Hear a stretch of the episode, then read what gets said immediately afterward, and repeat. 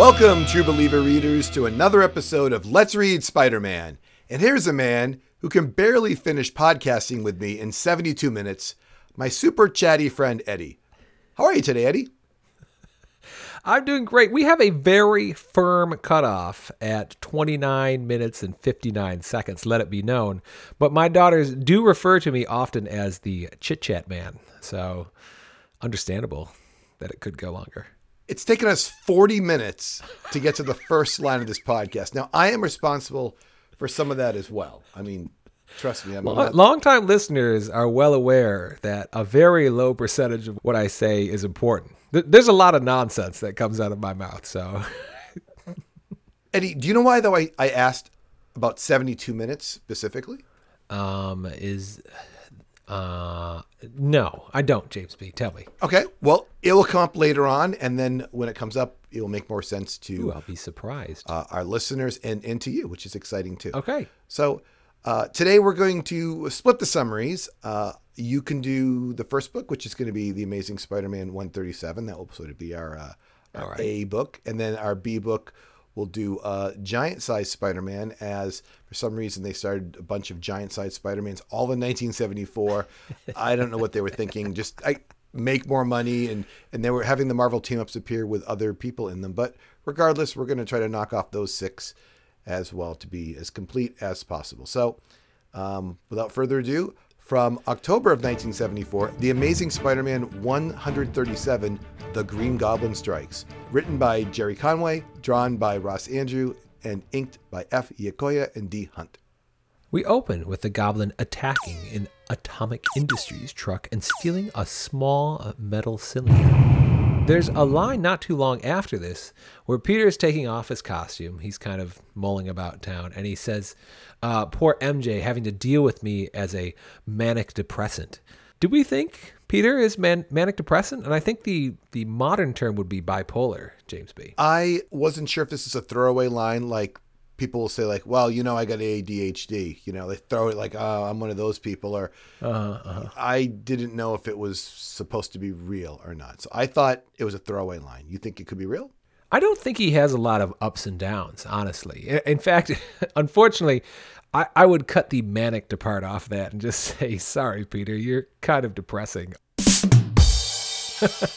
uh, he's oftentimes a downer and an angry downer, too, when he is. Uh, he's been more cheerful, though. He's, or at least he's been actively trying to be more cheerful, I think. So I don't know. It, it probably is a throwaway line, but it got me thinking like, what is Peter's current psychological state? And um, he's he's trying. He's making an effort, right?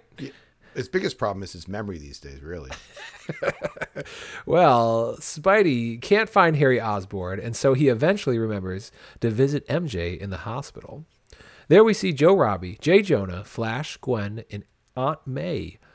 MJ is okay, but when Peter hears about the goblin on the radio, he departs. Yeah, I wasn't really joking about his memory. I remember that he forgot that Doc Ock had extra arms, and now he's forgetting to visit MJ in the hospital after last issue. He was checking to see if she was alive, and then you know c- called it on his own. Yeah, she's fine. Then left. But his concern for her seemed to be so non-existent last episode. But here, Joe Robbie and J. Jonah Jameson, they care about her so much that they're at the hospital. I guess he's firmly ingrained in the Daily Bugle to the point where, well, I, how long has he worked there? They know his business. J. Jonah Jameson could be there because he doesn't want Peter to quit. Well, yeah. So J. Jonah Jameson makes a point of saying like, "Hey, about that whole thing about you quitting," and then Peter like literally physically brushes him off. Well- but Joe Robbie being there, that was a big stretch for me. I, you know, there could be less altruism here. I, there could be, these guys could be here seemingly to see MJ, but really to get the scoop on why a bomb exploded at Peter Parker's place.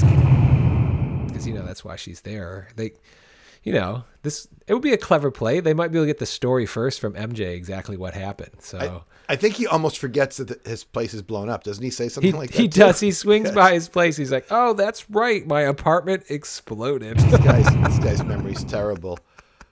Uh, all right, well, tell us what happens next. After determining it was the goblin who robbed the truck, Spidey swings to Norman Osborn's old, closed down townhouse. There he attacks the Green Goblin, but the goblin has created a traumatic triple jeopardy for Spidey. Uh, we, we got to kind of talk out this trap because it, it's pretty complex. Yeah, and uh, Eddie, I spent a solid 15 minutes trying to justify how this trap could possibly be. And I'm to I'm to convince you in a new segment I'd like to call so you're saying there's a chance. Because Eddie, the listeners who don't understand what happened here, it says in the comic 72 minutes later, Spider Man has left the hospital and he's at the truck. And then from the truck, he sees the goblin, goes inside, and the goblin has set up three giant viewing panels. And in each panel is one of Spider Man's closest, most personal relationships, tranquilized, tied up, and sitting in a chair. It's it's the potential new love of his life, Mary Jane Watson, Okay. his oldest, dearest person in his world, Aunt May, Okay. All right. Of course. and of course, everyone knows Peter Parker and Spider Man. One thing they share is a deep love, and of course, Harry knows this because Harry knows everything about him a deep love for Flash Thompson. That's right. Flash is the third choice. All right. Well, Oh, okay. well, it's- look, uh, just to just to understand this all too, and there's a bomb, but there's only one bomb. Uh, it's it's, it's not a Sophie's choice here. It's one bomb, and you just have to guess the person that the bomb is because he was only able to steal one one deadly device. If Peter can determine which one it is and get there within six minutes, he can save this person's life. Now, Eddie, I'm going to tell you how this all went down. okay. Help me out here. 72 minutes. You ready?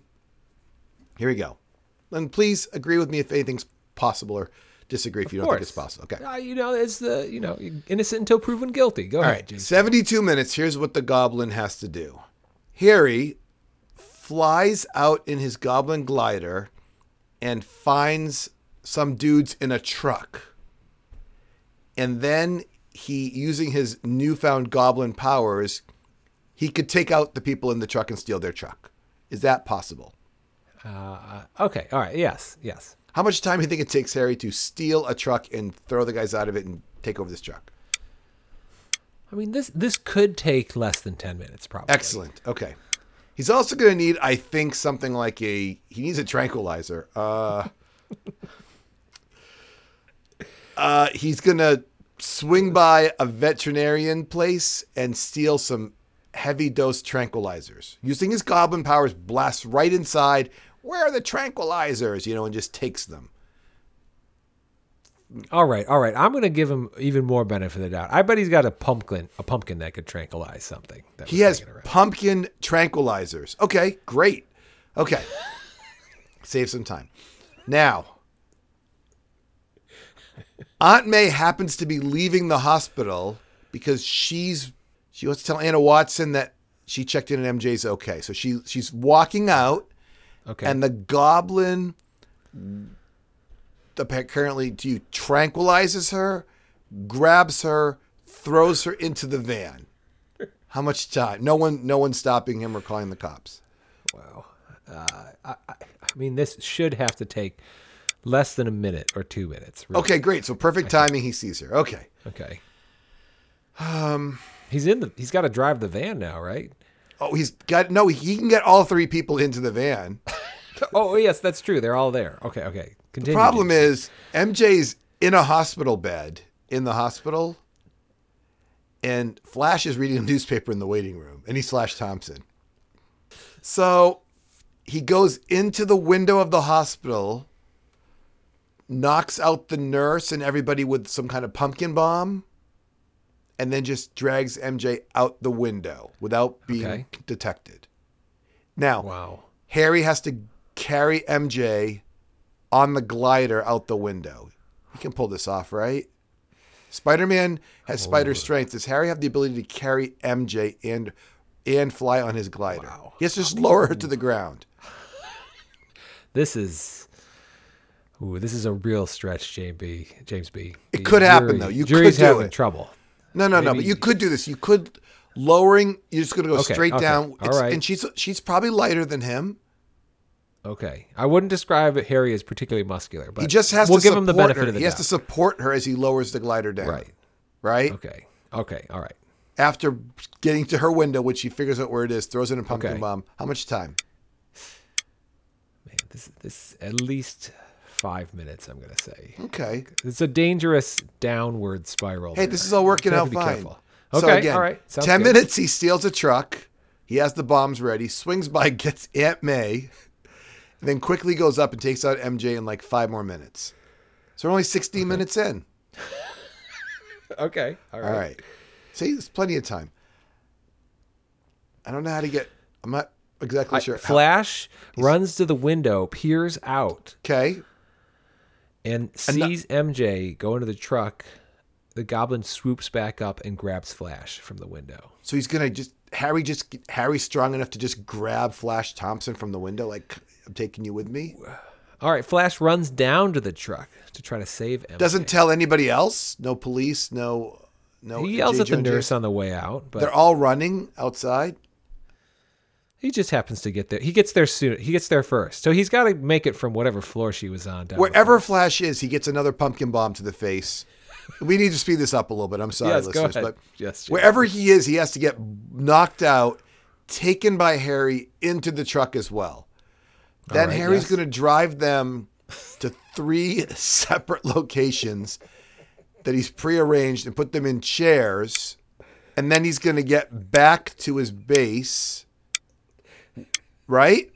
72 minutes. Yeah, it can Sorry, be done. I'm trying to stay away from my mic here because I'm laughing quite hard, James B. But you continue. Eddie, this is what the book does. The book just says, "Oh, by the way, even though you were just with them, look what I've done." Eddie, it spent I spent so much time trying to figure out how to make this happen. It hurt. That's why I said at the beginning, by the way, that it takes you you longer know. than 72 minutes to do the podcast. You can barely do the podcast in 72 minutes. Could you do this? All right. Eddie, this isn't even, this might not even be the craziest part of this I book. would. I would never challenge your numbers. Okay, well, thank you for If playing. you say it's possible, All right, thanks say for, it's possible. thanks for the segment. So you're saying there's a chance. There's a Listen, chance. Um, let's talk about how this book ends. Why don't you rush to All the right. ending and we'll talk about that. After knocking out Harry and seeking out extra webbing, Spidey finds Aunt May, removes the bomb, and heads back to try and reason with Harry. Oh man, now I'm thinking about the timeline for everything, James B. Uh, anyways, Harry is mad with rage, and during the confrontation, Harry knocks himself out. Peter removes his costume, and medical personnel remove Harry from his townhouse, and we have a wild ending. James B, let's talk about this ending. All right, why don't you tell us what Harry says and why?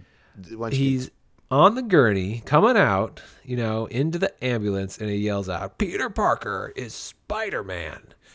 And uh, you know, Peter's right there, and he immediately starts sweating. The And cops are police right like- there. Yeah, they're- yeah, they're like, "That's a wild accusation, young man." You Right. know, how do you how do you know who Spider Man is? And Harry points to himself and says, "That's obvious, officer. I'm the Green Goblin." to which they said, they say, uh, "Take him away, boys," because Harry's. He, I mean, he's gone mad, and it's a little sad at the end when he's like, "That poor kid needs some help," is what the police say, and Harry and Peter's like, "Whatever I can give him, he's he's got." You see, officer, he's my friend. yeah, makes it sound like he's gonna Good for Peter. flip the bill for it in some way too. He's like, I'll pay, you know, know, pay for the best doctor." Second. Spider-Mobile or something like that. What a wild ending, though. Yeah, it is a wild ending, but uh, you know, kind of an easy solution. The Goblin always has these problems with his amnesia, so at least it's better than giving him an amnesia for the third True. time. It's uh, you know what I actually really enjoyed it. Um, compared to many endings we've had where like Peter Parker has been exposed, and it seems like people should figure out like that Peter is Spider Man in that instance. You know, I'm thinking like a chameleon being Peter Parker, even Doc Ock unmasking him forever ago, or Uh, when all the criminal gangs uh, saw Spider-Man unmasked with his Peter Parker mask, they should have had very high suspicion. But in this case, this seems very plausible to me. I mean, Harry is just he look he's depicted very crazy looking. It's excellent illustrations for making him look really crazy. Big old goofy crazy smile on his face. So I, I would say, although we might have some trouble with the uh, triple jeopardy that he put Spider-Man into, this is very plausible and one of the best kind of semi-exposures of Peter that we've read thus far. I agree. Now you mentioned uh, gangs a moment ago. I did. Why don't we take a moment and tell the listeners a little bit about our second book today, which features some some gangs, some special kind Okay. of gangs, and we can uh, talk about both these issues again if we need to. From October of 1974, giant sized Spider Man and Master of Kung Fu in Master Stroke. Writer Len Wein, art by Ross Andru, ink by Al Walgrum. I said it was king size one. This is actually king size two. I, uh, It is, as you yes. pointed out earlier to me. Eddie, Spider-Man stops a robbery, uh, but these thugs are using karate and nunchucks and throwing stars. He actually has a hard time with that. Uh, they say that they serve Shang Chi, and then they're all electrocuted in their suits and they just die. They just like they're dead. Did you think there would be as much death in Amazing Spider-Man as there has been in this era? You know, as a young man, I, I was not, you know, collecting comics in this this vintage, but even as a uh, collecting later books, I feel Spider-Man should not be very gruesome. And this line that the author um, gives here, uh, the narrator, and the ozone stench of smoldering flesh really sent me in a bad direction here. My skin crawling all over because uh, it's five guys that have been electrocuted. Ooh, it's it's so gruesome. And ever since we got Morbius, I, I'm not really down with this. I did not expect so much death in Spider-Man. Well, we'll find out later. This death is really caused by the villain, the Fu Manchu, uh, a character we apparently would know from Shang-Chi if anyone was reading it during this Fists of Fury, the Way of the Dragon era. Um, those are Bruce Lee movies, by the way. He is Shang-Chi's dad, and like in the movie, his enemy. Uh, once again, the hero is misled, as this time the thugs are dressed like Spidey fans, and they tell Shang-Chi that they're a Spider-Man gang. So he believes that Spider-Man is the villain, and Spider-Man believes Shang-Chi is the villain. Eddie, just too obvious to the heroes, or is this believable? What do you think?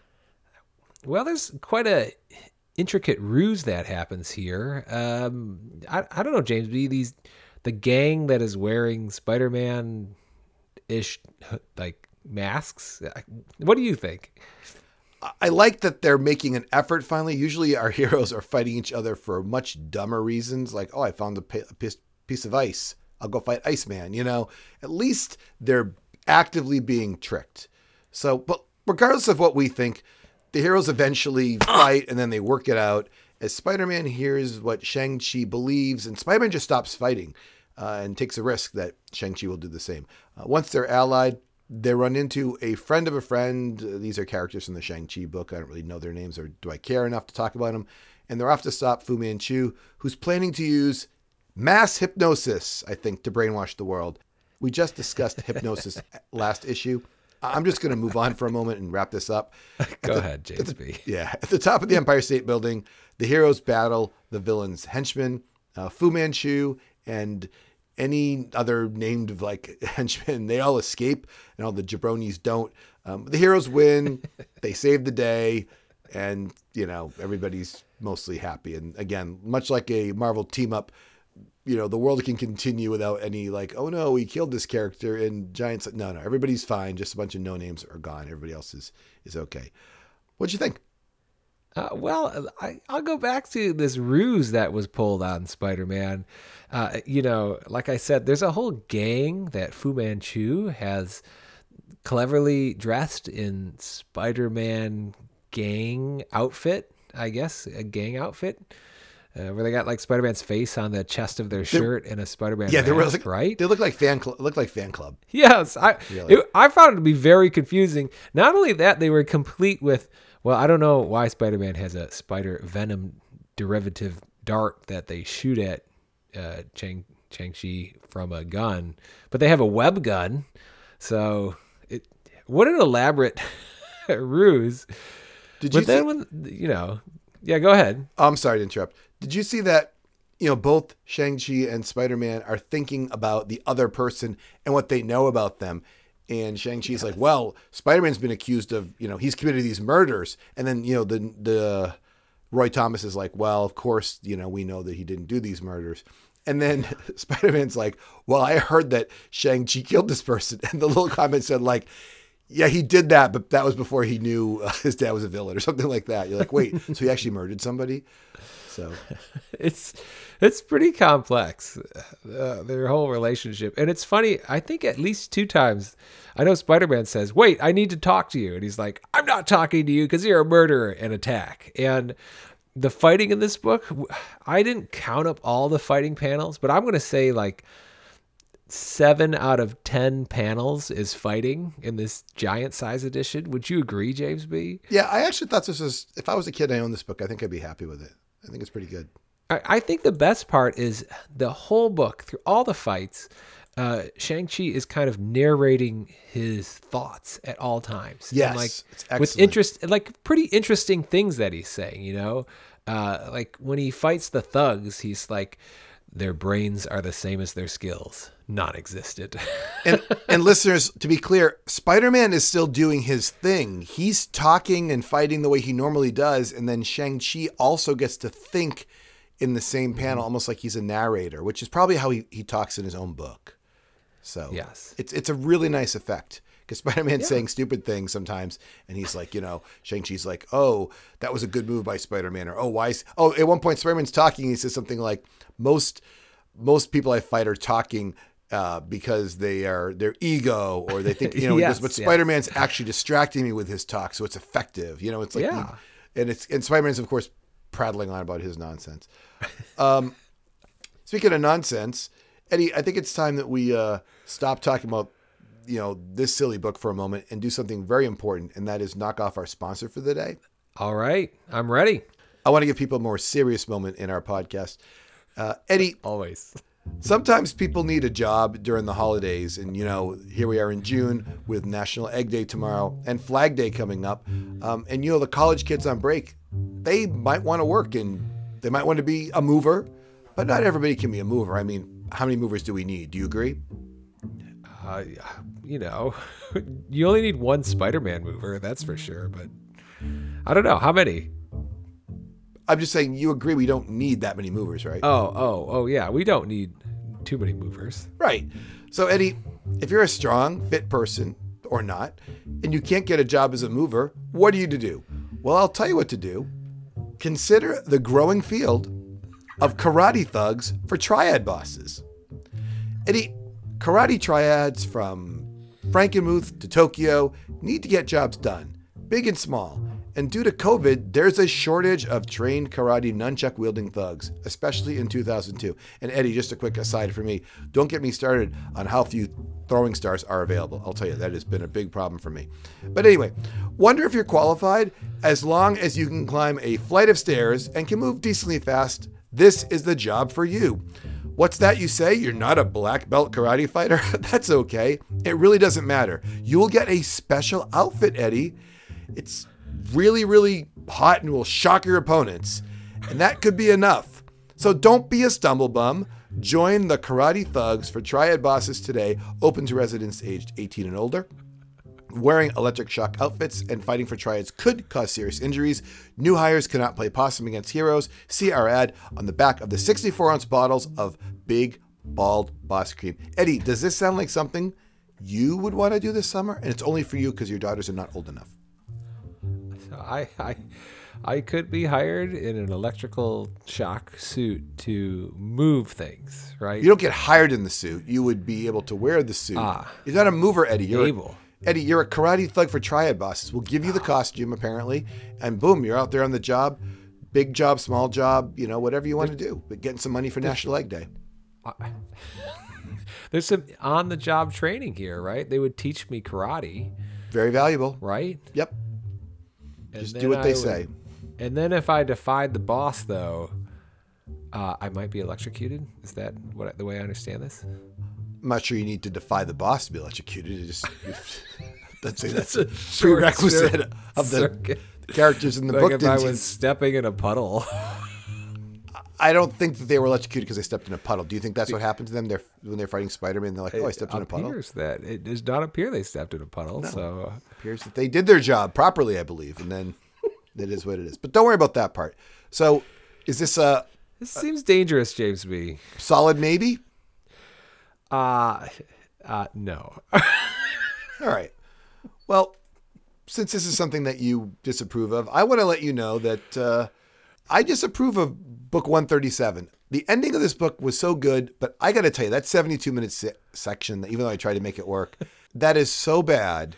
I, you are a man of numbers, James B. I know this. It it didn't bother me as much. I I also could not understand it at all. They had they just needed one panel where it was like Peter's upset, so he goes to bed for the night. Right. Up the next next day. day. Yes. That's it, man. That's all we need. We just need one That would day. have that would have been huge. That would have been huge. Eddie, if anybody else has a solution and they wanted to let us know what they came up with, where could they uh, write to us? Uh, you could read you could email us anytime at let's read spider-man at gmail.com or you can find us on twitter at let's read spidey I'm James B, joined by eddie And remember, listeners, if uh, you say something that you regret and you want to try to get out of it, just yell, I'm the Green Goblin. And it undoes anything you said before that. goodbye Goodbye.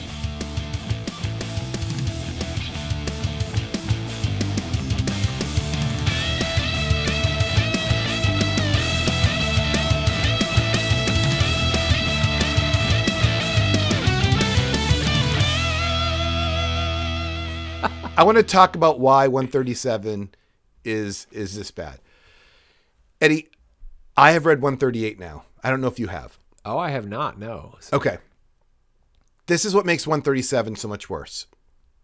138 makes no reference to the kidnapping of MJ or Flash or Aunt May. they're right back to where they were It's true. wow It's the the first the first panel of the next book. I know we don't do this, but first panel is he's sitting in his apartment. Okay. which is still blown up which is still blown. Up. Of course, he's not wearing his mask, but he's got his entire costume on. And his line is three days without sleep, a battle with my ex best friend who turns out to be the Green Goblin, and then this. I'd almost managed to forget, of course he did, that my apartment's been, dismo- been demolished. Thank you, world, for reminding me. Um, anything else that's not related to this try, you know, three choice thing?